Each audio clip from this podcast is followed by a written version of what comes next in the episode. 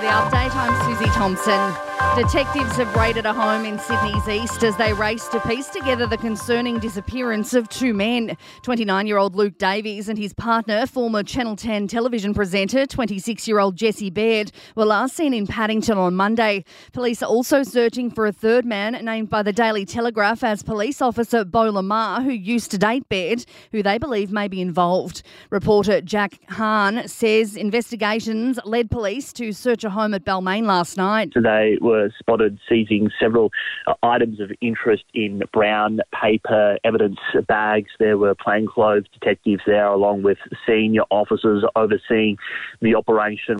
People in the Western Victorian town of Avoca are being told to get out before it gets too dangerous as a wind shift pushes a bushfire north. The blaze began in 38 degree windy conditions near Beaufort at lunchtime yesterday and has closed the Western Highway between Ballarat and Ararat. A hundred fire vehicles are in the area as well as two dozen aircraft, including water bombers from the New South Wales Rural Fire Service.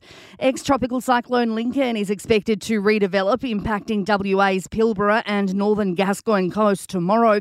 The watch zone runs from Ningaloo and includes Carnarvon. It's estimated to be 350 kilometres north of Port Hedland and is still classed as a tropical low.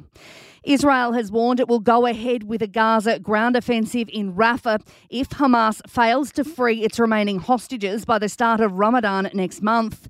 Meantime, health officials in Israel say eight people are injured in a shooting on a highway between Jerusalem and a settlement on the West Bank. Millions of Australian women are set to be given access to a new treatment for endometriosis. Ryeqo has been approved for use by the Therapeutic Goods Administration.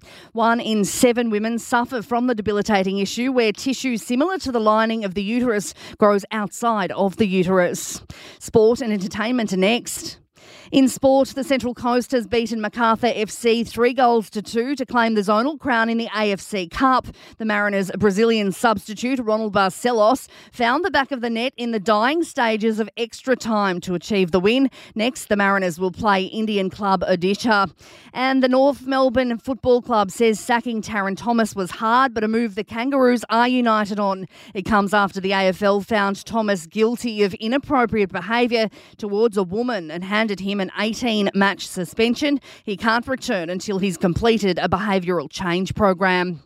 In entertainment news, opening statements are underway in the trial of Rust armourer Hannah Gutierrez, charged with the involuntary manslaughter of cinematographer Halyna Hutchins. And Taylor Swift watch continues ahead of the pop star's Sydney shows, which get underway tonight. She's been spotted back at Sydney Zoo with Travis Kelce. And that is the latest from the Nova podcast team. We'll see you later on for another update. I'm Susie Thompson.